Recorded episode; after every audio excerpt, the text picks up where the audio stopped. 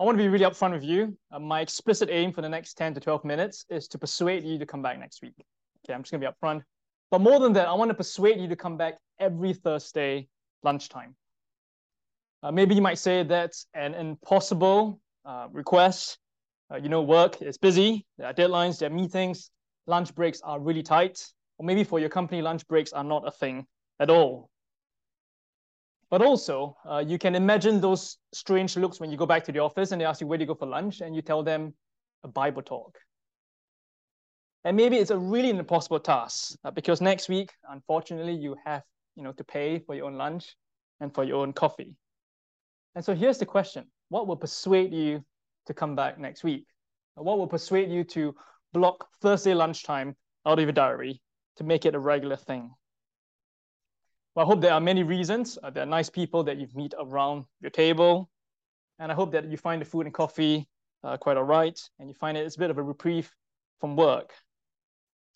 But more than that, I hope that the biggest reason that will persuade you is that each Thursday lunchtime, it is an opportunity to come and meet God. In the middle of your working week, to come and know Him.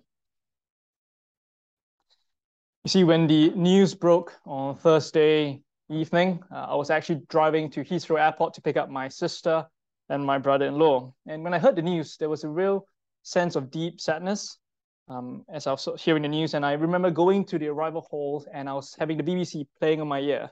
And out of my corner, I saw this lady there sitting there doing the same thing as I was with her phone in her ear, listening to the news with a really somber expression on her face. And I couldn't shake the feeling of deep sadness hearing the news about the Queen. Uh, why? Well, it seems that the Queen, well, she was a remarkable individual with real sense of service and duty. And so what would you have given to meet the Queen? What would you have given to get to know her? For many, they would give a lot. At this moment, I think the queue is at Tower Bridge, probably. And so for them, they would give time braving the elements to walk past her coffin. Many would give a lot to meet the queen. But here's the question What will you give to meet with God? What will it cost you to meet the creator of the universe? And here's the great shock in our passage today. We go to Isaiah chapter 55, page 615. Because in our passage today, we will find out that you can come and meet God with no money. Isaiah chapter 55, verse 1, page 615.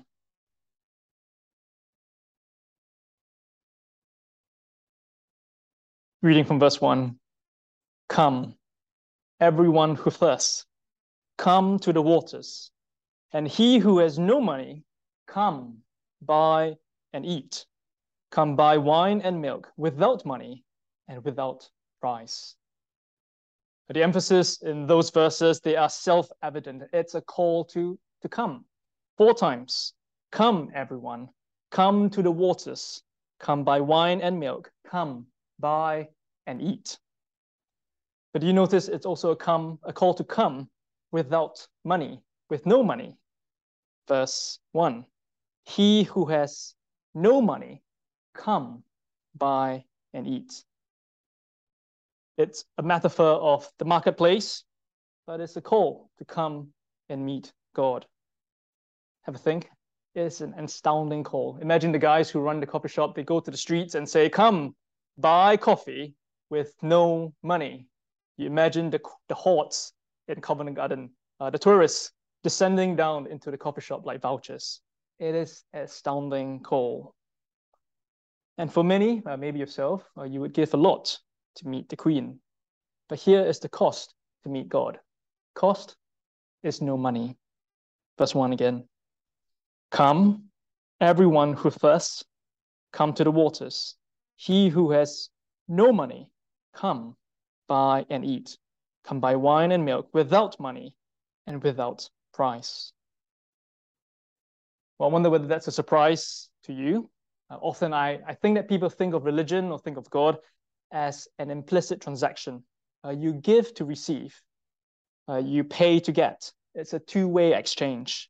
In one hand, you give time or money, and the other hand, you receive hopefully more money, uh, more your aspirations and your dreams. God can call him as a divine cashier. On one hand, you give him something, your money or yourself. And the other hand, you receive something in return. Hopefully, it's a worthwhile transaction. But here in our passage, the transaction is explicitly one way. You receive with one hand, and the other, in the other hand, it is no money. It is an unbelievable offer. For God so loved the world that he gave his only son. It is a gift. So come with no money. And so that raises the question uh, why would you go elsewhere? Look to verse 2. Why do you spend your money for that which is not bread, and your labor for that which does not satisfy? Again, we are still in the metaphor, but we understand what our author is saying. Why do you spend your money for that which is not bread? You see, we spend to receive things that don't ultimately satisfy. Uh, the stuff we purchase, the material possessions, they are great for a start, no doubt. But we know that through experience, that sense of satisfaction, they don't ultimately last. But also in verse 2b, why do you labor for that which does not satisfy? You know, we, we labor for that ideal job, that role, that promotion, that aspiration, or that dream. And when you when we get it, uh, with sacrificing sleep, social life, relationships, spiritual life, uh, no doubt you feel that sense of achievement when you obtain it. But we also know that through experience, the sense of achievement, it doesn't last. So why? Why would you go elsewhere? Verse 2 again. Why do you spend your money for that which is not bread, and your labor for that which does not satisfy. Listen diligently to me and eat what is good. Delight yourself in rich food. Why should you come? Because there is rich food available, and not just good soup and coffee, but an opportunity to meet with God each Thursday lunchtime. Come with no money. But maybe we might actually say that the language to meet with God is too weak a word. Because what happens each Thursday is more than meeting with God. Because when you do come and listen, it's an opportunity to not just meet Him, but to know Him and to be known by Him. And so, secondly, come to know God and be known by Him. Look at verse 3. Incline your ear and come to me. Hear that your soul may live, and I will make with you an everlasting covenant, my steadfast sure love for David. The phrase to focus on is the phrase everlasting covenant. A covenant is not an everyday word, but maybe the best way to understand it is in the form of a marriage covenant. It's a relationship between the husband and wife bound with a covenant. And if you like, covenant, it's synonymous for relationship. But here in our text today, the relationship is not between husband and wife, but between God and you, his people. A secure relationship, knowing God and being known by him. It is an everlasting covenant, a relationship that lasts. And so that's what you gain. You come each week, not just to meet God, but to know him. And not just to know him, but to be known by him. And he will guarantee that relationship I will make with you an everlasting covenant. So, what's going to persuade you to come back?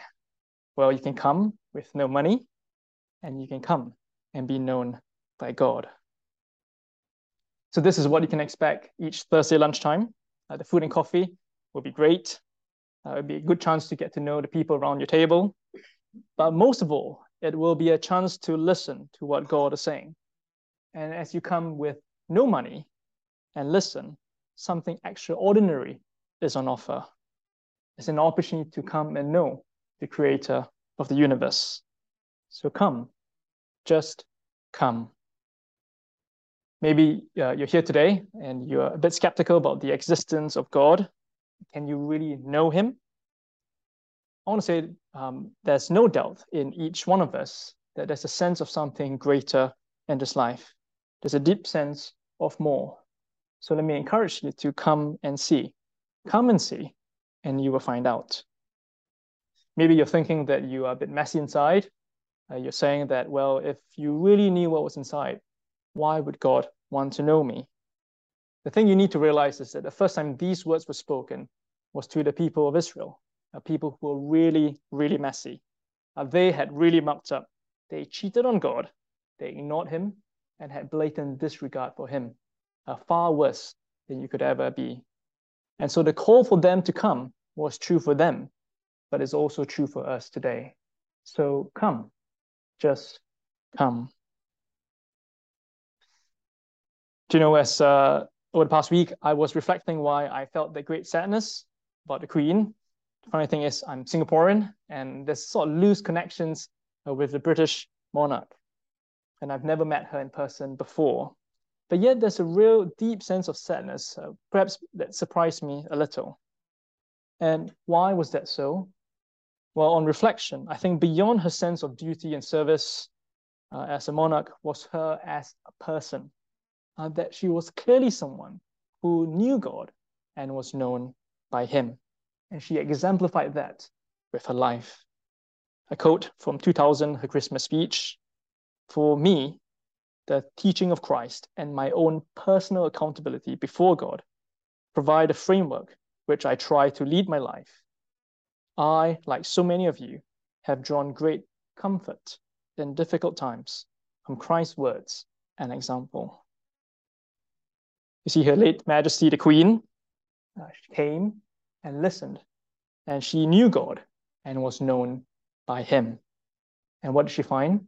she found comfort. See what was true for her can be true for you too. Next week, we start our series in Isaiah. You've got flyers on your table, and we'll be running the series from chapters 40 to 48. Uh, can I encourage you to flip to Isaiah 40 to give you a preview of what you'll see? Page 599.